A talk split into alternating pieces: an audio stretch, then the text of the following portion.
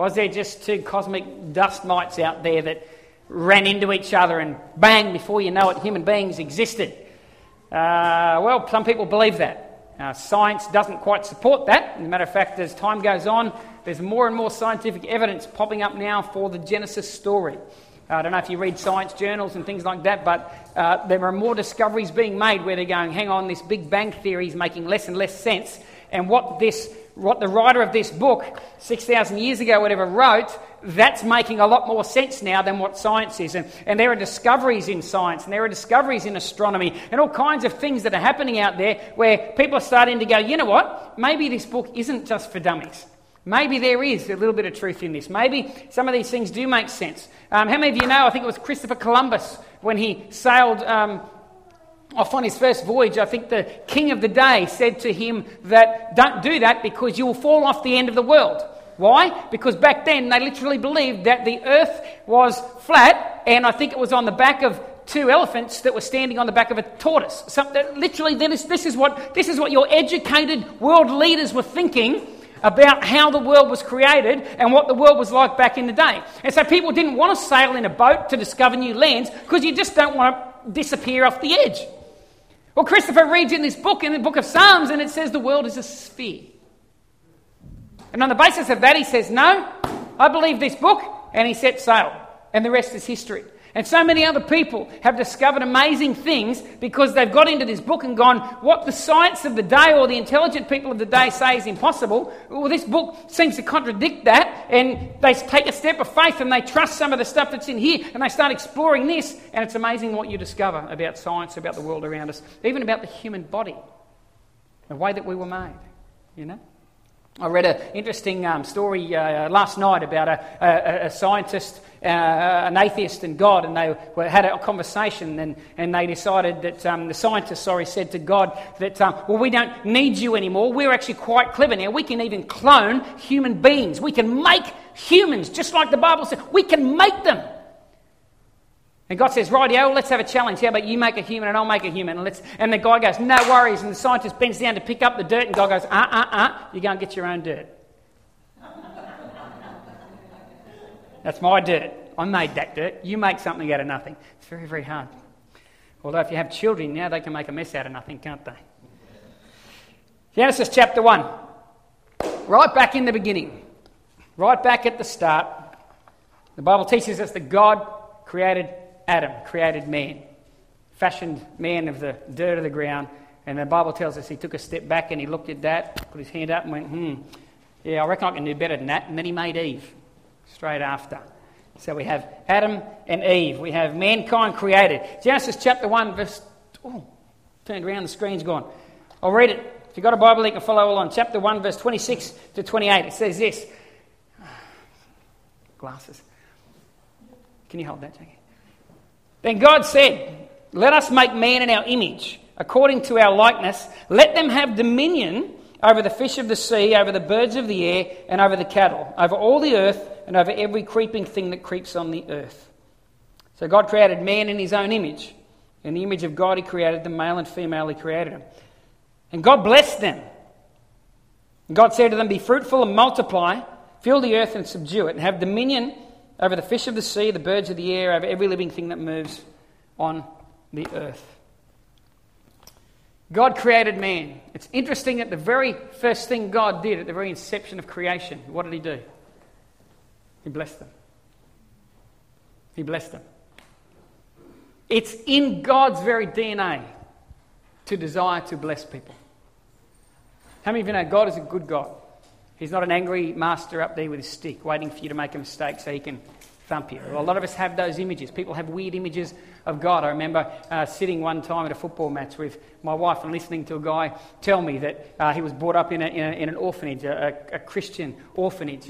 And, and what would happen is he said at night time he would wet his bed because he was just a young kid. And they would come in the next morning with big sticks, and he said they would beat me with the sticks for wetting their bed.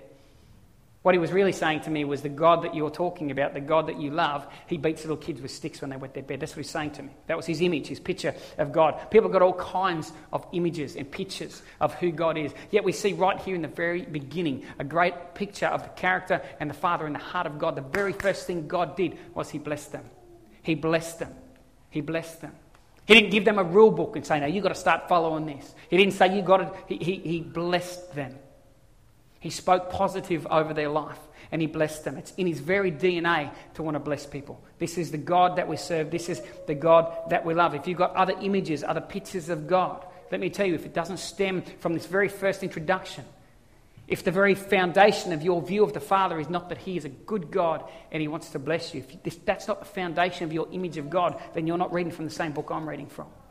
God is a good God and He wants to bless us. He's predisposed towards blessing. It's the very first thing He did when He made mankind. He blessed mankind, then He declares what that blessing will look like in their life.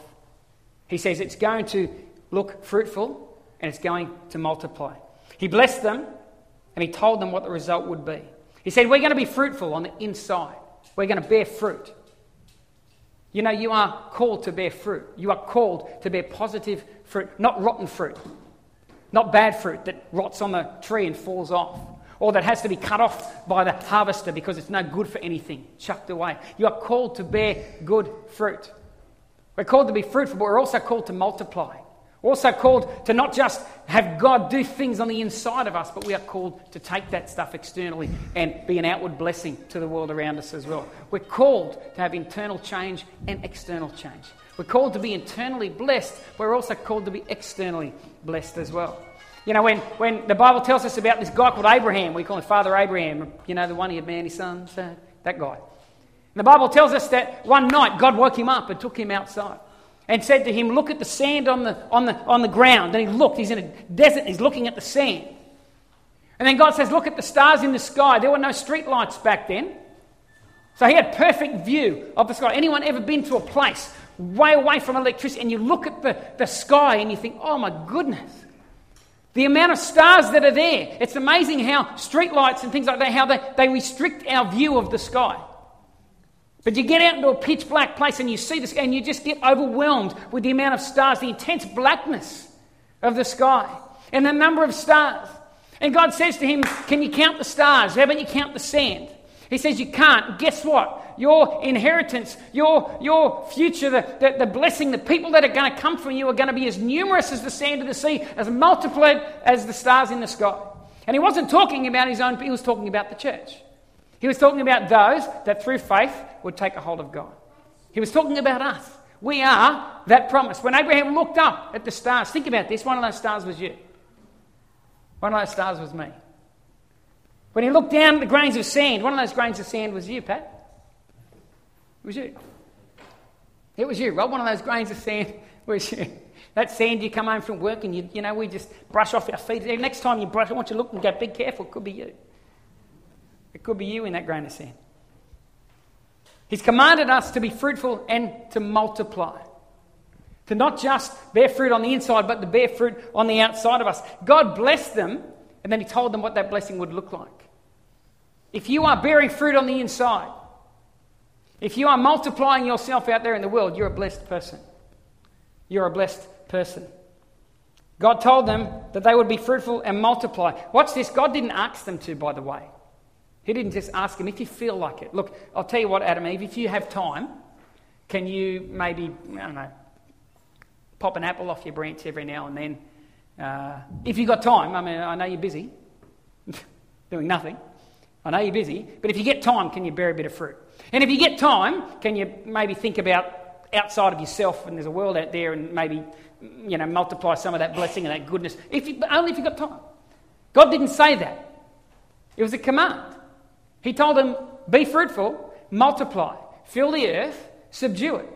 Imagine what the earth would look like if it was fully filled with those that actually had faith in God, that believed what Jesus taught about equality, what Jesus taught about prosperity, what Jesus taught about faith, what Jesus taught about the human condition, what Jesus taught about love, what he taught about grace. Imagine what the world would be like if the world was filled with that. Well, this was the vision that God had from the very, very beginning. He commanded them to be fruitful and multiply. Just like the Great Commission, Matthew 28. Jesus didn't say, if you guys feel like it and you got the time, do you reckon you could? I, don't, I know you're busy. If you've got time, could you maybe go to the other nations of the earth and people that don't know anything about God, if you've got time, just go and let them know that I'm here? He commanded the early church, go into all the world. Let people know that I exist. Let them know about the great life that I have on offer for these people. It was a command. He commanded them to be fruitful and to multiply. And the thing is, he gave them three blessings. There were three things that he gave them from the very inception. And I believe that if we grab a hold of these three things, that's what enables us to truly walk in the blessing that God commanded. It's like, it's like God has commanded something to be upon your life, but you've got to be in the right place for that to happen. Does that make sense?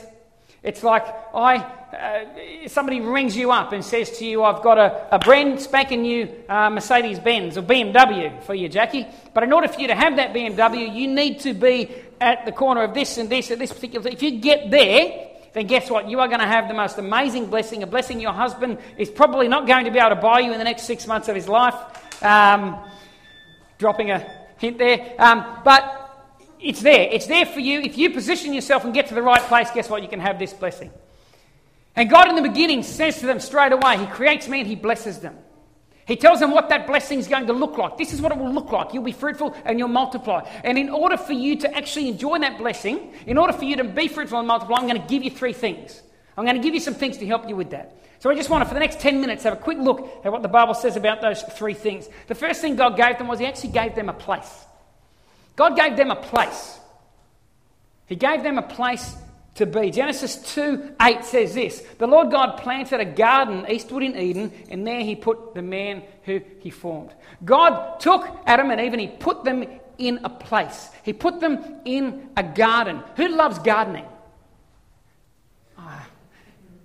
We've got a, I know we've got my, this is my uncle and auntie here. We've travelled up from Ballina for the day. Good to see you guys. And uh, my uncle's done an amazing thing in his backyard. I don't, I, I, I don't know. I remember the backyard when we were kids. We would play cricket in the backyard. There's all this grass and clothesline, and you know we'd make our cricket games. And, and you've constructed it in such a way that your grandkids cannot possibly play cricket in your backyard now because there's trees and plants and concrete. And I think it's done deliberately because we probably hammered your lawn as kids. And so you've Made sure the next generation don't do that. So God takes them, and the Bible says He places them in a garden. Interesting thing about gardens is that you only put something in a garden to what? To grow. Nobody plants something in a garden so that it will die. Nobody plants something in a garden without a purpose of it contributing to that garden, to that space. And God planted them in a garden. He put them in a place to grow. He put them in a place where they could contribute to what God wanted to do. You know, I used to have a, a, a garden in Bundaberg when we first got married. I'm, I'm, not a green finger, I'm a brown thumb. And, uh, uh, was it a green thumb? What do they call it? Green thumbs? Oh, anyway, I'm not that. I'm the opposite. Um, I've got a gift of probably killing plants, uh, and it is a gift because I don't reckon you could do it as good as me. And um, so I planted this garden. We had this driveway in the little place in Bundaberg we lived in. We just got married, and I was so excited. I get to plant my first garden. I'm a husband now. I'm going to plant a garden, you know. Man things. That's what men do. And um, so I got some plants from Bunnings or wherever, and I, I remember planting them in the ground, and, and it, it didn't quite go according to plan. Not quite. Some of the plants really thrived and grew beautifully, you know. Some of them didn't grow quite as well. Um, how many of you know that some plants grow great in sunlight, some need shade? Some plants will drink a litre of water, and some plants don't touch me with liquid, period. Who knows that? Well, I know that now. I didn't back then. And so I had this hodgepodge of a couple of plants that really grew really well, and some plants that didn't. And what did I do with the ones that didn't? Well, I didn't want them in my garden. They were useless being in that particular garden. So I had a choice: choices. I can either pull them out and put, put them somewhere else in an environment where they're going to grow, or I just pull them out and throw, whatever. But the point is, they didn't grow in every environment, but I had to get the right plant in the right environment in order for it to grow. You know, churches can be a bit like that. Churches can be like that. Churches are like gardens. Not every church is for everybody. Who knows that? In this room, we've probably got a whole, deal, range of experiences with different churches and styles and things like that. There's nothing wrong with any particular style. I don't, I don't look at church and go, you're right and you're wrong. I just go, you're different, you're different, you're different, and we're different. But you know what? Certain plants grow in certain environments. And certain plants don't grow in other environments. My encouragement is find the environment where you grow. Find the environment where you grow. Psalm chapter 1, verse 1 to 3 says this. It said, Blessed is the man who walks not in the counsel of the ungodly, nor stands in the path of sinners, nor sits in the seat of the scornful. But his delight is in the law of the Lord. And in his law he meditates day and night. He thinks about it. He thinks about the way that God says to do life. He shall be like a tree planted by rivers of water that brings forth its fruit in season, whose leaf does not wither, and whatever he does shall prosper. He's like a tree planted by what? Streams of living water. He's planted in a place where he's getting fed, he's getting nourishment, and he is producing fruit. Jeremiah chapter 17, verse 7 and 8 says, Blessed is the man who trusts in the Lord and whose hope is in the Lord, for he shall be like a tree planted by the waters, which spreads out its roots by the river, and will not fear when heat comes, but its leaf will be green, will not be anxious in the year of drought, nor will cease from yielding fruit again. He's like a tree planted by waters. There is so much imagery in the Old Testament of life, and that life being something planted by a stream of living and flowing water. And that's what church should be for you. I say it all the time. If you are not being inspired in your journey with God, if you're not being called up to something, if you don't feel like being here is, is making you want to reach for something higher, to be a better person, to be a better husband, to be a better child, a better student, a better. Imp- if being here is not calling you up to something and you're not being inspired and you go away complaining, whinging, feeling like it was a waste of time, go somewhere else. Find another church. Find somewhere where you are inspired. Find somewhere where you feel like there's life in you. Find somewhere where you're being challenged. By the way, bearing fruit, it, it, it's not, there's a big difference between being challenged to bear fruit and being in an easy church. Okay? There's a big difference. Don't mistake fruitfulness with ease. Okay? The other extreme is I don't want to just sit in the church and go through the motions and not be challenged. I don't want to stay the same way that I am because I know there's so much more that God has inside of me to change, to mold, to shape. But there's so much more that God wants to do through my life to impact planet Earth in a positive way as well. Okay? Don't mistake an easy with fruitful. But let me tell you something. If you're not growing here and you're not thriving and being challenged and, and getting more inspired, please, please, please, before you spiritually die, Find somewhere else where you will be challenged and you will be inspired. I can't tell you the amount of times I have chatted with people in churches and they've said the same thing to me. Oh, I just, you know, I, I don't like this, I don't like that, I, better, and they go through the motions of what they do and don't like. You know, that's all water off a duck's back to me. There are things about my own church I don't like. you know, and if I find a church I really like everything about it, I'd be a fool to go because I'll just ruin it by my very presence. No such thing as a perfect church because there's no such thing as perfect people, and people are the church. Amen? But they say, oh, I just this is. And, but then, then they come to the classic line. They say to me, but the Lord hasn't released me to go yet. I'm here. It sucks. I hate it. But the Lord hasn't released me to go. I'm dying spiritually. I'm, I mean, I'm dying. I'm not thriving. I'm not getting closer to God. I'm not being inspired. But the Lord hasn't released me to go. Well, let me tell you something. You want to have a strong, strong, strong, strong, strong word from God to stay in that environment and die, risk spiritual death. It want to be strong. It want to be strong. I had a guy just two weeks ago came in here and I was chatting with him. Same thing. Oh, I'm daughter. So I don't want to know all the ins and outs of your church because I don't go to your church. I don't want to make a judgment on your church. That's not why we exist. But what I would say to you is if you really feel like, and his words were, I'm dying every week. And my advice is, well, stop dying every week. Either, one, adjust yourself.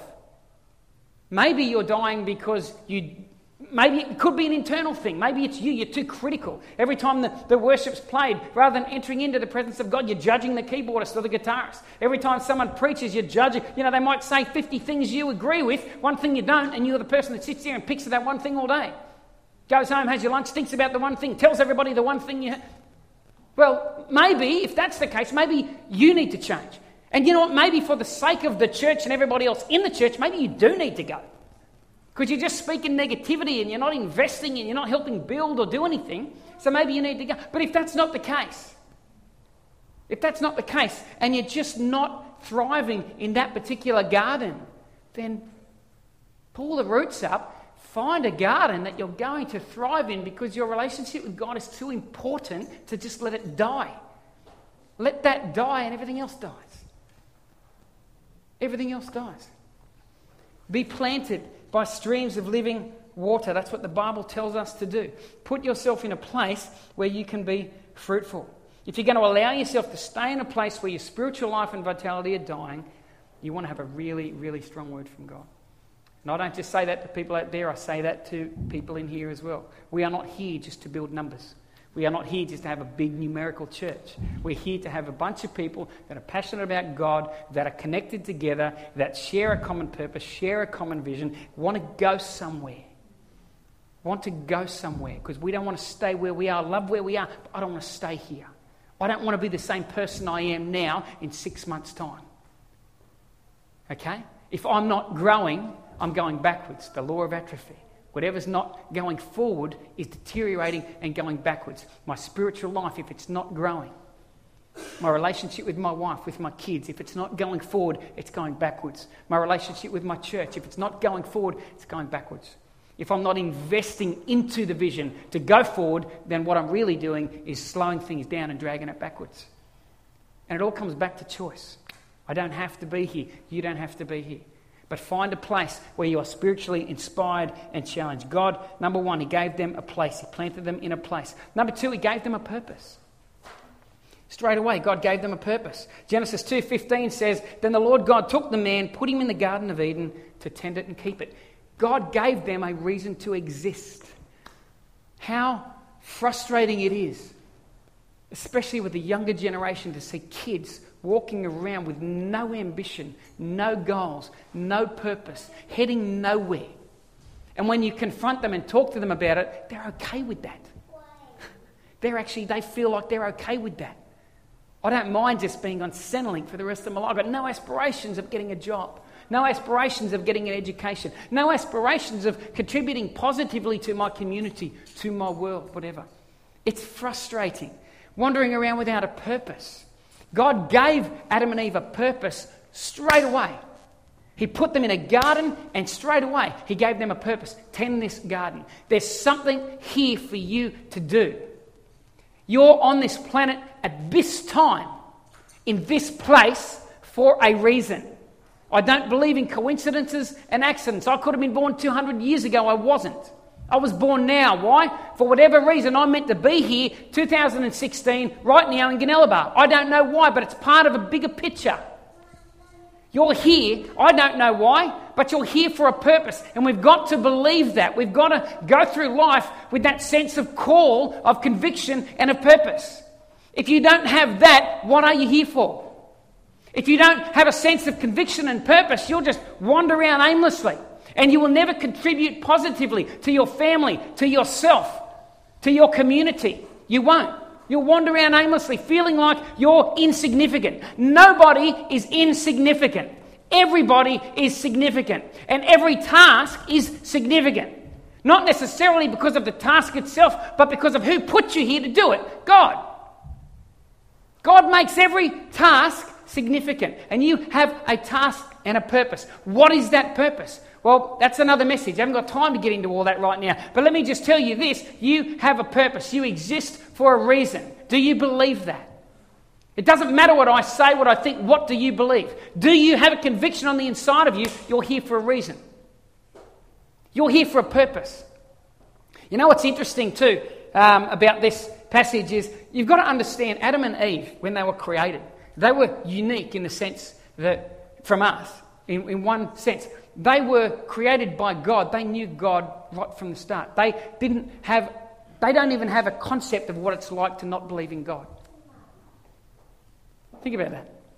They never even, it wasn't even, a, as a matter of fact, the question that we have in the West now, you know, we have this, this overriding question, does God exist? Did you know that question has only come to prominence in about the last hundred years? Literally, of human history. It's only been about the last hundred years. You go back 100 years and right back to the beginning of time, you know what the question was? Which God is most powerful, therefore worthy of my worship? But we're too educated now. In the last 100 years, we've become so educated that we think we can't even comprehend the existence of God, yet we're the minority when it comes to human history. Every culture, every tribe, every place. 100 years ago back, the question was we know he's there, who is he? We're trying to find him, we're searching. All of a sudden now, we want to fight, we don't even believe he's there. So if we don't think he's there, we're not even going to look. But let me tell you something you have a purpose, you're here for a reason. These guys, when God planted them in that garden, He gave them a place. When He gave them a, a job to do, tend the garden, keep it. I don't know how they did that. I don't know what, what the thing was, but, but here's the thing. Maybe Adam's over here going to Eve, well, the roses. Maybe you just get the weeds out of the roses because they're the pretty ones and you'll keep it pretty. I'll just start ripping and hacking and, you know, all the colourful flowers will come out with it too because that's what guys do when we garden. We just pull anything out that's not green. Well, that's what I do anyway. Um, and maybe he was over here trimming the, the bigger trees. I don't know how they did it. But what's interesting is, in terms of their purpose, they got their purpose from God. And it was a purpose bigger than themselves. You know, when we think about purpose these days, everybody thinks individually. We automatically think, what's my individual purpose? What, what's my purpose? What's my purpose? I exist to make billions of dollars. Maybe you do. But if you're going to think that way, you exist to make billions of dollars, guess what? You won't impact the world. You'll just impact your own bank account. Why do you exist to make a billion dollars? Now, I exist to be a, I feel like I'm called to be a, a teacher, to, to be a principal of a school. That's fantastic. That's you personally. Called to be a principal of a school, that's great. But there's a bigger picture. Why are you called to be a principal of a school? What impact can you have? What change can you bring to those kids, to the education, system, whatever? There's a bigger reason, there's a bigger impact. God gave them a place, and God gave them a purpose as well. You know, your purpose is found in the context of a community, too, by the way. It's found in the context of a community. And the third thing, we'll finish up with this God gave them his presence. God gave them his presence. Genesis 3 8 says, They heard the sound of the Lord God walking in the garden in the cool of the day. These guys lived with an awareness that they had a place. They weren't in a garden by accident, they were put there. God gave them that place. They lived with an awareness of a purpose. God said, Tend that garden, keep it, look after it. And they also lived with an awareness of God's presence. Bible says He came down in the cool of the day and He would literally walk with them in the cool of the day. He would walk with them.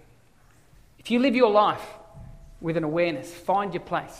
Where are you meant to be? There's a place where God wants to plant you where you will thrive where life will move from just being a mundane place of existence to actually living. And how many of you know there's a difference between existing and living? God wants to put you somewhere where you can come alive, not just out, but your spirit. You can truly come alive. He wants to give you a place. And in that place, He wants to show you His purpose. Why are you who you are? Why do you think the way you think?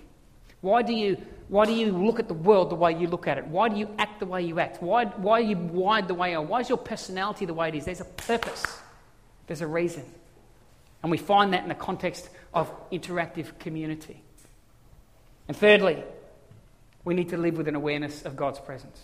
He said He will never leave us and never forsake us. You know, years and years ago, I'll finish with this. I went down to Sydney uh, at uh, uh, uh, Northern Beaches and I did a leadership course for one week called Express Leadership. And it was an amazing course. We had people coming in. There was, there was um, Brian Houston from Hillsong Church and Phil Pringle. And we also had big uh, business leaders from different corporations in Sydney. And we had a guy called uh, the Sandhill Warrior. Any of you familiar with Manly Sea Eagles rugby league team? Years ago, he used to be their physical trainer. And he's got this bushy sort of uh, blonde hair and he's, he's, old, he's fit as.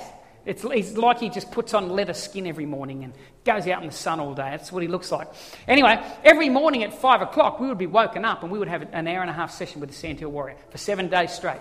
And it was a sight to see, I'll tell you. Some of these people working in, in different businesses and organisations and church pastors and people who maybe let themselves go a little bit, a couple too many coffees and donuts, and 5 o'clock we're out of bed and he's running us down the beach and up and sit ups and.